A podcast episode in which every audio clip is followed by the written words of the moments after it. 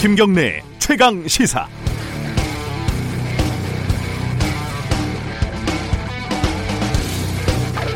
청와대 감찰반의 민간인 사찰 의혹과 관련해 서울 동부지검이 청와대를 압수수색했습니다.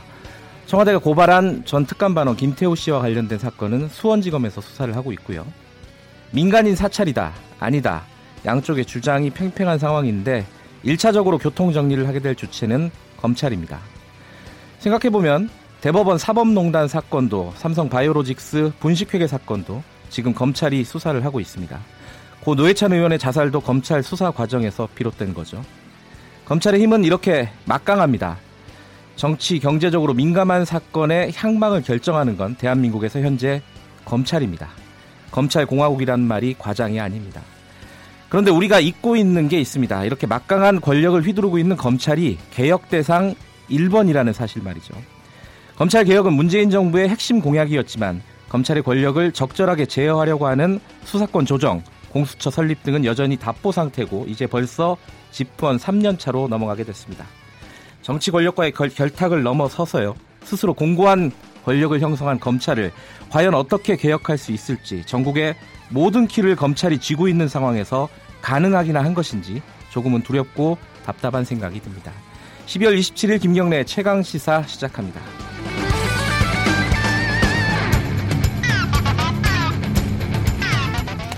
네, 오늘 주요 뉴스 브리핑부터 시작하겠습니다. KBS 보도본부 변진석 기자 나와 있습니다. 안녕하세요. 네, 안녕하세요. 어, 특감 특감반 이게 뭐라고 규정해야 되나요? 민간인 사찰 의혹이라고 해야 되나요? 뭐, 직원 비리 의혹도 있고. 직원 비리 의혹 네. 두 개가 겹쳐 있는데 지금 사실 제가 보기엔 점입 가경이에요. 어디까지 갈지 모르겠어요. 지금 어디, 까지 진행됐죠?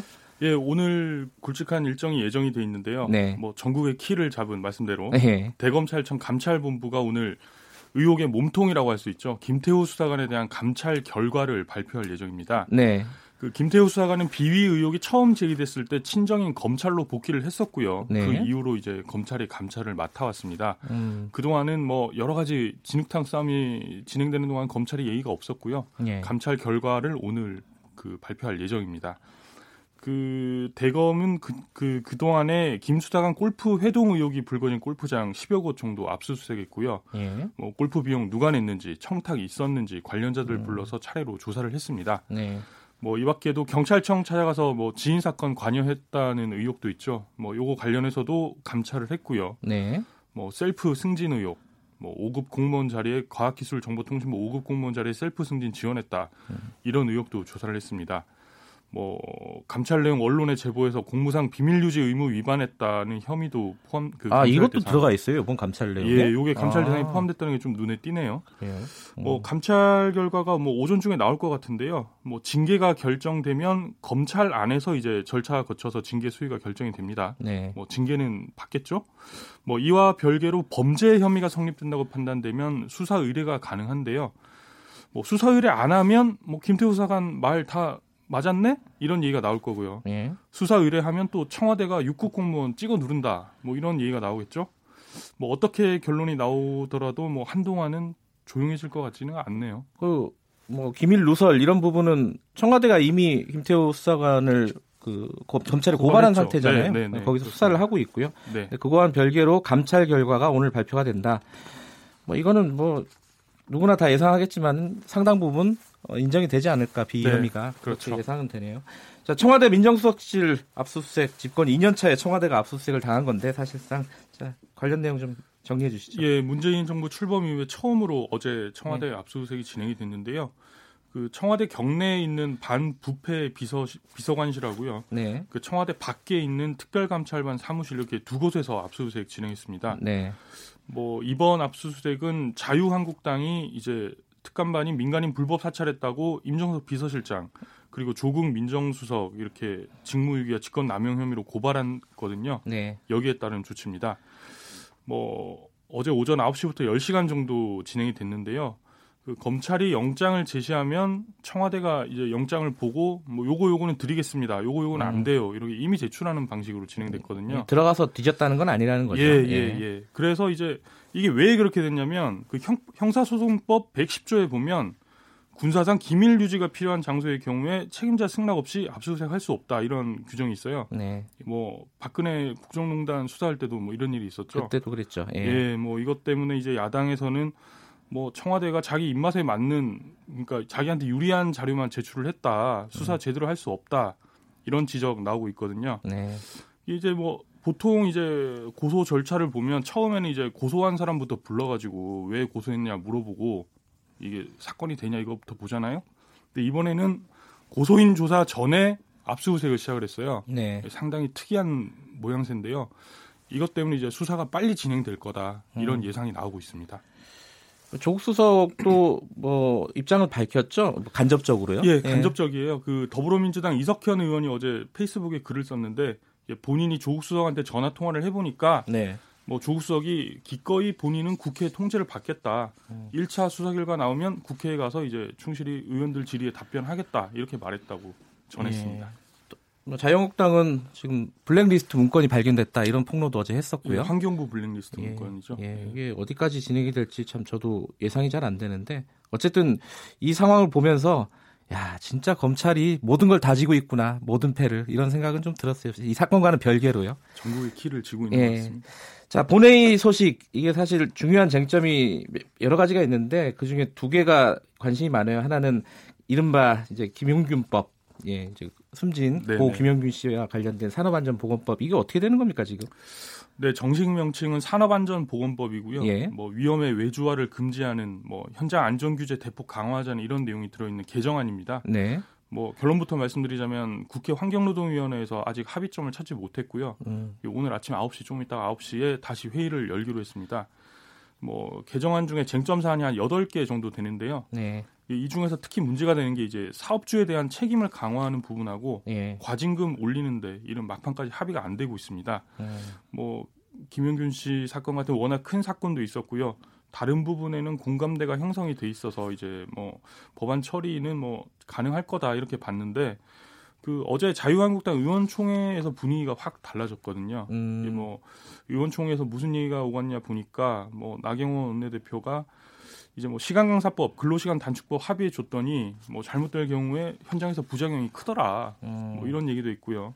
뭐 정용기 의원 같은 경우는 산업안전법 이대로 가면 뭐 산업계 전체를 민주노총이 장악한다. 뭐 이런 얘기도 했어요. 이건 저는 맥락이 잘 이해가 안 돼요. 예, 나중에 뭐 좀, 한번 좀 알아봐야 될것 예, 같아요. 조금 뭐 발언이 부적절한 예. 것 같은데 뭐 자유한국당 의총 의원총회 분위기가 이렇게 되면서 이제 지연이 되고 있거든요. 네.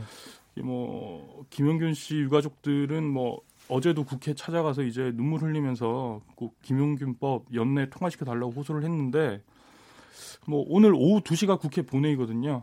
그 새누리당이 음. 주장하는 대로 오늘 오전에 회의하고 또 뭐 사람들 더 모아서 사용자들도 모아서 이제 공개 토론하자. 뭐 이런 이게 자유한국당 주장인데 이러면 뭐 오늘 오후 2시 음. 본회의 하기 힘들잖아요. 오후 네. 2, 시 본회의에 올리기는 이제 물리적으로 불가능하니까 사실상 김용균법 연내 처리 물 건너간 거 아니냐. 뭐 이렇게 전망할 수 있을 것 같습니다. 예, 마지막으로 유치원 3법 이거 이거는 어떻게 돼? 이것도 통과가 지금 불투명하죠? 예, 이것 뭐 상황 비슷한데요. 뭐 사립 유치원 회계를 국가 관리 회계로 일원화하자 뭐 이런 예. 문제가 쟁점이에요. 요거는 워낙 여야 간의 의견이 팽팽해서 패스트 트랙 얘기가 나오는데 예. 이게 이제 특정한 건이 논의 기간 330일 넘기면 본회의에 네. 자동으로 올라가는 제도인데 이게 이제 바른미래당이랑 민주당이 하면 뭐 시도는 할 수 있을 것 같은데 말이 패스트 트랙이지 사실 slow track이거든요. 예, 1년 걸리죠. 330일. 예. 그래서 사실상 자유한국당이랑 예. 유치원 총회가 승리다. 뭐 이렇게 볼 수 있을 것 같습니다. 관련해 가지고 2부에서 홍영표 어, 더불어민주당 원내대표 연결해가지고 진행 상황 좀 자세히 좀 여쭤볼 예정입니다. 오늘 여기까지 듣겠습니다. 고맙습니다. 네, 감사합니다. KBS 보도본부 변진석 기자였습니다. 김경래 최강 시사 듣고 계신 지금 시각은 7시 34분입니다.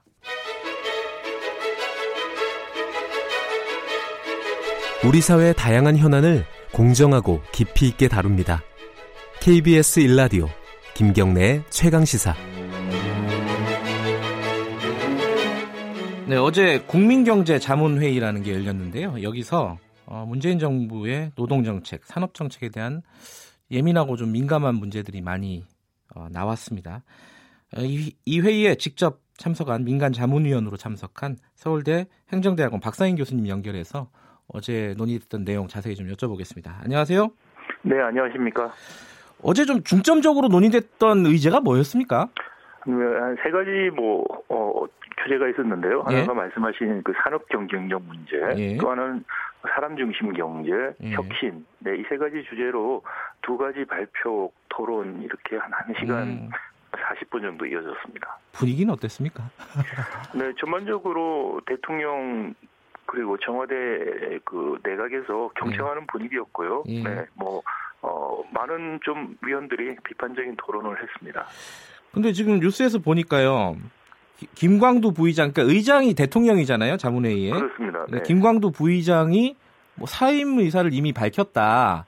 그래서 네. 어제가 마지막 회의였다라는 얘기도 있던데 이게 맞나요? 어떻습니까? 어, 뭐 그런 것 같습니다. 아마 어. 저기 그날 뭐 끝나고 저희가 티타임을 위원들이 했는데요. 예, 예. 그 자리에서 어, 김광두 부회장께서 대통령께 회의 이후에 직접적으로 사의를 다시 한번 음. 말씀드리고 또 대통령께서도 어, 수긍하시는 발언을 하셨다 이렇게 아. 저희들에게 이야기를 했습니다. 뭐 어떤 자문회의 내부에 어떤 문제가 있거나 이런 거는 아니죠? 개인적인 사정이겠죠? 네, 뭐 가정 아 여기 1년 임기인데요. 예. 어, 김광석 부회장님 같은 경우에는 1년 하고 한 음. 1년 반 정도 하셨고요. 아마 네. 어, 본인 말씀으로는 좀 학교 가서 돌아가서 책도 쓰고 어, 음. 어, 그 전에 했던 연구소 활동도 좀 더 하고 싶다는 말씀을 하시더라고요. 근데 이 말씀을 제가 왜 여쭤봤냐면요. 그 김광도 부의장이 어제 발언한 내용이 언론에 보도된 거에 따르면은 네. 어, 취지가 이 기업하기 좋은 나라를 만들기 위해서 적폐 청산을 좀 자제해달라. 네.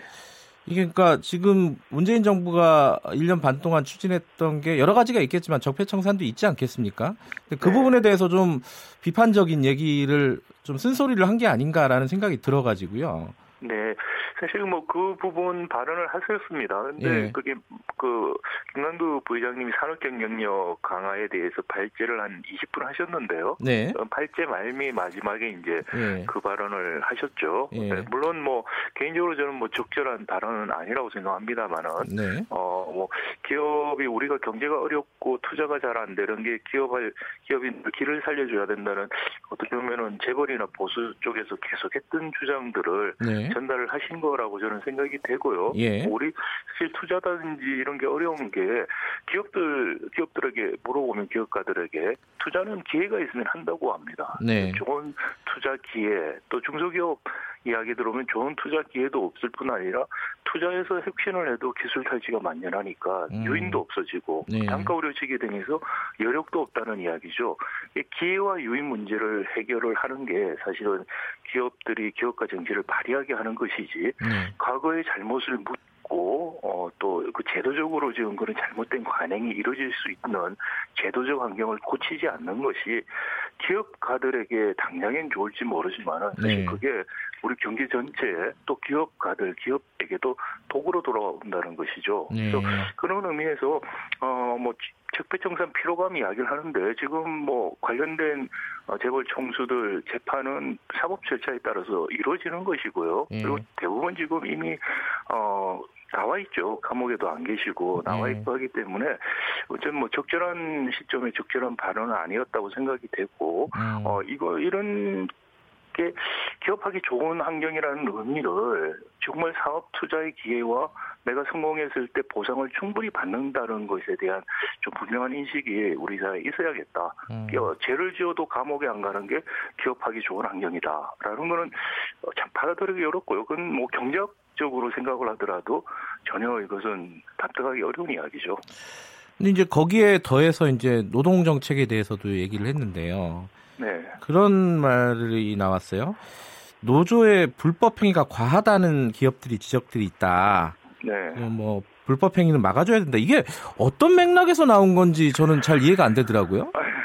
그래서 사실 말씀하신 것처럼 네. 맥락이 크게 있지는 않아요. 전반적인 발표에서 네. 어, 어떻게 보면은 어, 조금 그 본인께서 어, 하고 싶었던 평소의 이야기를 예. 아마 마지막 자리라고 생각하셔서 하신 것 같아요. 근데 음. 그것도 역시 뭐, 어, 재벌들이나 친교 보수적인 분들이 계속해서 주장하시는 바고요. 예. 근데 뭐 저는 불법 행위를 정부가 엄정하게 대처한다는 기본 원칙엔 저는 찬성입니다. 근데 음. 그것이 노조에만 적용하고 기업들에겐 적폐청산 필요함 때문에 기업하기 좋은 환경을 만들어주기 위해서 법 적용을 좀 음. 상가하거나 쉽게 예. 해주고 이런 접근은 아니라는 것이죠. 음. 법 적용을 하려면은 고민해야 되고요. 네. 사실 우리 뭐 노조 뭐 세습 일자리 세습 문제, 네. 어, 보수적인 어, 정당이나 이런 데서 비판 많이 했습니다. 저 잘못됐다고 생각합니다. 비판 네. 받아야 되는데 그런 분들이 왜 그 노조 일자리 세습보다도 훨씬 더 심각하고 광범위한 재벌 세습 문제에 대해서는 입을 닫고 있는지 음. 그 균형이 맞지 않는다는 것이죠. 네. 그러니까 원칙과 법과 원칙 지키자는 거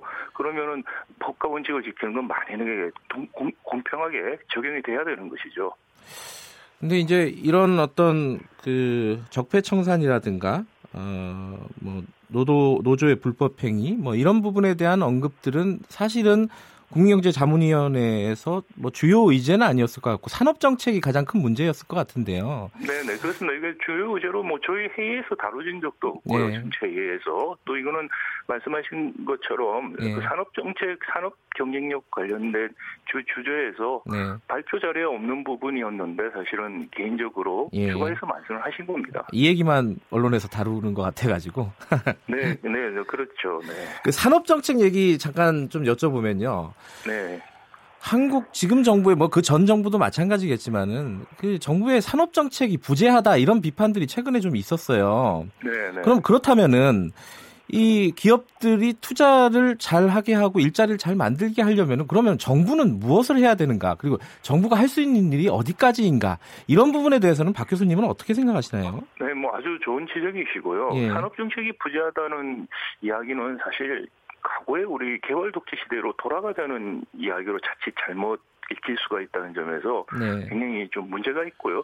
정부의 역할이 근본적으로 바뀌어야 됩니다. 제가 말씀드린 것처럼 우리가 혁신이나 생산성 향상이 지금 잘 안 되고 있다는 그래서 제조업 위기 문제가 생기고 있는 것인데요. 네. 그 근본은 사업의 기회와 유인의 문제입니다. 음. 우리 예를 들어서 혁신이 잘 일어나고 있는 분야도 있습니다. 이른바 B2C business to consumer 쪽이죠. 네. 화장품이라든지 K-팝이라든지 어, 인터넷 뭐 다음 카카오톡, 그다음 인터넷 게임 다 일반인들이 소비자인 시장에서는 혁신이 일어납니다. 혁신의 기회도 있고 유인도 있습니다. 성공하면 대박을 치죠. 그런데 우리 산업 제조업에서 가장 큰 비중을 차지하는 중간재 business to business B2B입니다. 이 네. 분야에서는 내부 거래 전속 계약이라서 공정한 경쟁의 기회가 없습니다. 두 번째는 음. 기술 탈취가 만연하죠. 혁신이 안 일어납니다. 이게 우리 제조업의 고도화가 안 되는 이유고 그래서 정부가 해줘야 될 것은 이런 혁신의 기회와 유인이 있는 사회 구조를 만들어주는 것이죠. 그게 전 제일 중요하다고 생각이 되고요. 네. 그러기 위해서 제일 필요한 것이 재벌격이다. 재벌의 경제력 집중이 해소되지 않고서는 공정한 기회라는 것이 사실상 어렵다는 것이고요. 두 음. 번째는 기술 탈취가 만연하면은 혁신 유인이 없습니다. 네. 징벌 배상, discovery 같은 제도를 만드는 것 이것이 가장 중요하다. 그리고 큰 방향의 산업의 흐름이나 방향에 대해서 민관이 같이 머리를 맞대서 방향을 논의하는 것은 바람직합니다. 독일의 Industry 4.0이 그런 의미죠. 그런데 네. 우리 독일의 Industry 4.0을 가지고 산업정책이라고들 말씀하시는 분들이 계시는데 독일 학자들이나 관계자들 만나면 어이가 없어합니다. 정부가 주도하거나 네. 우리 과거의 어, 개발 독재 시대의 산업정책은 전혀 다릅니다. 민간이 음. 주도하고 정부가 그 민간들이 필요한 부분에 대해서 이야기를 들으면서 정부가 정말 해야 될 게 뭔가 고민을 하고 가급적 개입하지 않으려고 하는 것입니다. 그런데 큰 방향성을 민관이 같이 보자는 의미에서는 우리가 Industry 4.0이라는 것이 이야기가 되고 그런 의미에서 우리가 이제 민관 합동 산업 정책이라는 의미를 할 수 있는데 정부가 주도하고 지원 금융 지원하고 하는 과거식의 산업 정책으로 돌아가자는 것은 굉장히 시대 역행적이고 지금 우리가 필요한 것을 잘못 알고 있는 잘못된 발상이라고 생각이 됩니다. 네, 어쨌든 공정한 경쟁의 토대를 만드는 것이 지금 상황에서는 가장 중요하다 이런 말씀이신데요. 근데 이제 지금 사실 여러 가지로 정부 입장에서는 좀 급한 마음이 급한 부분이 좀 있는 것 같아요. 뭐 일자리 문제도 네. 그렇고 성장률 문제도 그렇고 물론 그 지표가 다는 아니겠지만은요. 그래서 내년 정책의 방향이 그쪽에 포커스를 맞춘 것 같은데 네. 내년 정책의 어떤 산업 정책 특히 그 방향에 대해서는 어떻게 평가를 하세요? 그래서 요즘 그 호흡을 크게 봐야 된다고 생각이 돼요. 지금 네. 우리 지금 제조비기라고 제가 말씀을 드렸는데 많은 분들이 사실 공감하고 계시는 부분이라고 네. 생각합니다. 근데 이게 하루아침에 바뀔 문제가 아닙니다. 네. 구조개혁, 경제 구조를 바꾸는 패러다임을 바꾸는 기본적인 정책들, 제가 말씀드린 그런 정책들이 지금 시작돼야 되고요. 네. 근데 그 정책이 효과를 낼 때까지 한 단기적인 기간에 뭘 할 것인가 또 초점을 맞춰야겠죠. 네. 그러면 이제 재정적인 지출을 좀 더 확장을 해서 재분배 정책을 강화하는 문제도 하나 있고요. 또 네. 하나는 산업 지금 취약 산업들 조선 자동차 많이 지금 생기고 있습니다. 이런 취약 산업에 대해서 우리가 어 광주형 일자리를 사실 이런 취약 산업의 구조 조정에 저는 적용할 필요가 있다고 생각이 됩니다. 네. 아, 네, 우리 어차피 지금 가격 경쟁력 위주의 산업 구조를 지금 가져왔고 하루아침에 이게 경쟁력을 잃게 되면 큰 위기가 올 수 있죠. 네. 그래서 단기적인 기간 동안에 노사정이 합의를 해서 어, 독일의 어, 아우토 5천 같은 모델을 좀 도입해서 우리 경제가 산업이 어느 정도 경쟁력을 유지할 수 있도록 하는 게 중요하다. 그리고 네. 장기적인 어, 구조개혁의 효과가 나오면은 그러면 우리 체질이 개선되면서 지속 가능한 성장 트랙으로 다시 갈 수 있다. 이런 종합적인 마스터 플랜을 국민들에게 설득하고 어, 또 이해를 구해야지 예. 단기적인 대책도 효과를 낼 수가 있습니다. 그런데 정부가 중장기적인 비전이 없이 단기적인 대책에만 급급하다 보니까 정책 불신이 커지고 있다고 저는 생각이 듭니다.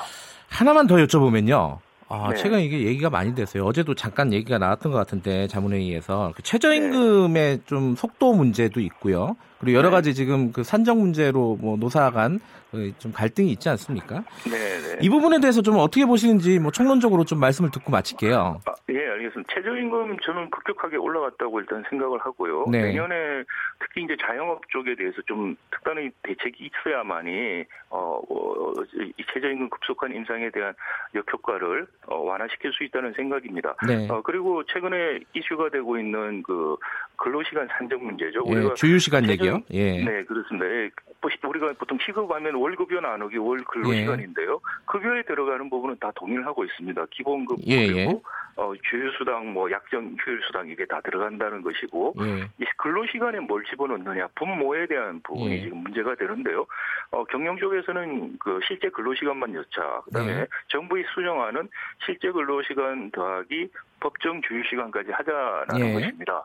어, 저는 사실 기본적으로 실제 근로 시간이 들어가는 게 맞다고 생각합니다. 음. 근데 음. 문제는 뭐냐면 이렇게 우리가 임금 체계가 이상하게 된 것이 기본적으로 기본급을 낮춰서 퇴직금이라든지 또는 오버타임에 대한 페이를 낮추려고 했기 때문에 이런 일이 생겼습니다. 그러면 근로시간 좋습니다. 그러려면은 그, 어, 최저임금에 들어가는 우리 상여금이나 여러 가지 지금 산입 범위에서 집어넣었습니다. 이것은 기본급으로 다 다뤄서 여기에 대해서 오버타임 차지라든지 여기에 대해서 퇴직금을 올리는 것을 경영계가 좀 받아들여야 된다고 생각합니다. 알겠습니다. 그것은, 예, 네. 여기까지 들을게요. 그 네, 최저임금 네. 속도는 좀 문제가 있지만은 지금 산정 방식은 지금 추진하는 방향이 맞다. 일단 이렇게 이해를 하겠습니다.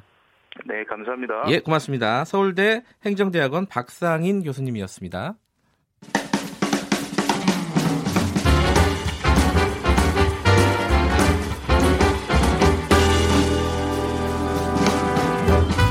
여러분의 아침을 책임집니다.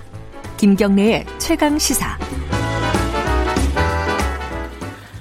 가장 핫한 스포츠 소식을 가장 빠르게 전달해드리는 최강 스포츠 KBS 스포츠 취재부 김기범 기자 오늘도 나와 있습니다. 안녕하세요. 안녕하세요.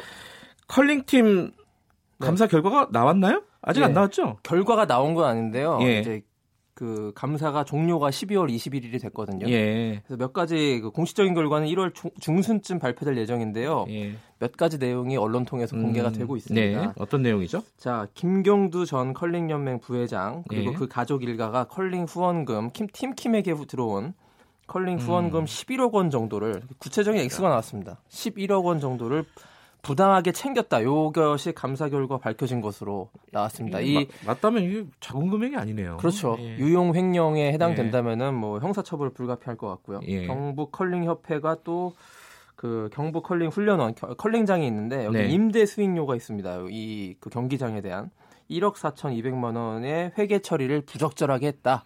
음, 네. 그 컬링 협회 전 부회장이 김경두 씨였던 그렇죠. 거죠. 예. 예. 이렇게 금전적인 회계 부정이 사실로 밝혀지면은 형사처벌도 가능하거든요. 예. 저 그리고 또 한 가지 논란이 되는 이건 보도로 나온 건데요. 네. 김경두 부회장 일가가 이 그 모든 컬링 일선에서 물러나겠다 이렇게 선언을 하고 했었죠. 그렇게 보도가 됐었는데 이 소속팀인 경북체육회 로부터 이번 달에 12월 달 월급이 나온 거예요. 이게 확인됐습니다. 아이고. 한마디로 좀 버티기 하고 있다. 음. 이런 보도인데요. 그, 그 겉에서는 물러났지만 실제로는 네. 물러난 게 아니다라는 뜻이네요. 그렇죠. 음. 경북체육회 입장을 한번 들어봤는데 네. 아직 공식적으로 사직서가 접수되지 않았기 때문에 월급은 줘야 한다. 이렇게 음. 입장을 밝혔습니다. 예. 그 요런 요건도 그렇고요. 경북체육회 자체가 이번 사태 전반에 걸쳐서 관리 감독이 부실했다. 음. 이런 비판은 좀 면키 어려울 것 같습니다. 지금의 상황에선. 그리고 또 예. 팀팀도 경북체육회 소속 아닙니까? 아, 앞으로 예. 이 팀에서 어떻게 이 그 선수 생활을 이어갈지 그것도 참 걱정이 되는 그런 대목입니다. 어쨌든 공식 발표 기다리고 빨리 수습이 됐으면 좋겠어요. 네, 그렇습니다. 자, 두 번째 소식 좀 좋은 소식도 하나 네. 들어보죠. 우리 월드컵 축구 대표팀 승리 소식이 어떤 랭킹에 들어갔다면서요? 네, 그 AP 통신이 예. 이제 연말 결산 시리즈를 계속 발표하고 있는데요. 예. 그 올해의 이변이라는 스포츠에서 아, 올해 카테고리로 예. 그 8가지 소식을 전했는데 우리나라가 월드컵에서 독일한테 마지막에 2대 0으로 이긴 그 충격적인 결과가 충격적인 결, 결과인가요? 올해의 이변 8가지 중에 하나. 예. 그 8가지 중에 3가지가 월드컵이에요. 아. 그러니까 우리가 독일을 이긴 거. 그리고 아르헨티나가 그 유럽의 좀 변방이라고 할 수 있는 예. 아이슬란드와 1대1 무승부를 거둔 거. 진짜 작은 나라죠, 아이슬란드. 네. 이그 예. 철벽 수비를 펼쳐 가지고 리오넬 메시를 꽁꽁 묶었던 경기였죠. 예. 그리고 그 개최국 러시아가 승부차기로 아, 스페인을 제압하는 거. 이건 생각나네요. 예, 이 세 가지가 어 이번 월드컵의 3대 이변이었고 저는 그 중에서도 우리가 독일 이긴 건요. 단순히 이번 월드컵뿐 아니라 거의 월드컵 역사에 남을 만한 음. 일이었다고. 왜냐하면 독일이 워낙 강팀이었지 않습니까? 예. 그 지난 대회 우승국이기도 했었는데 이 독일을 이긴 거. 그리고 음. 이런 심리도 있어요.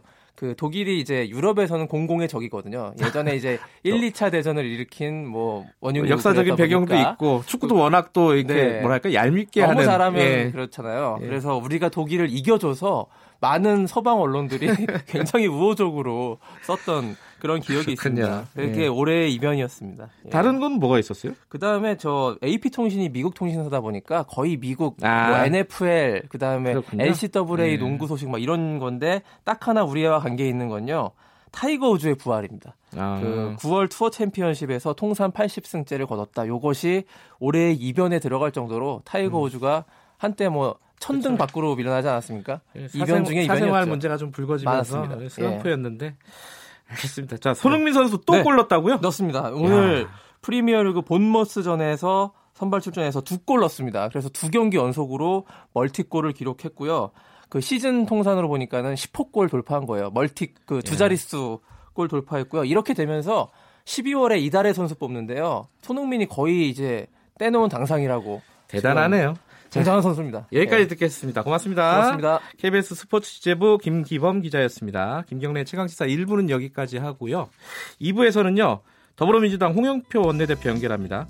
지금 국회에서 굉장히 복잡하고 급박하게 어, 일이 돌아가고 있는데 특감반 사태부터 각종 쟁점 법안, 유치원법 그리고 산업안전보건법 어, 처리 전망까지 짚어보겠습니다. 김경래 최강시사 잠시 후에 2부에서 뵙겠습니다.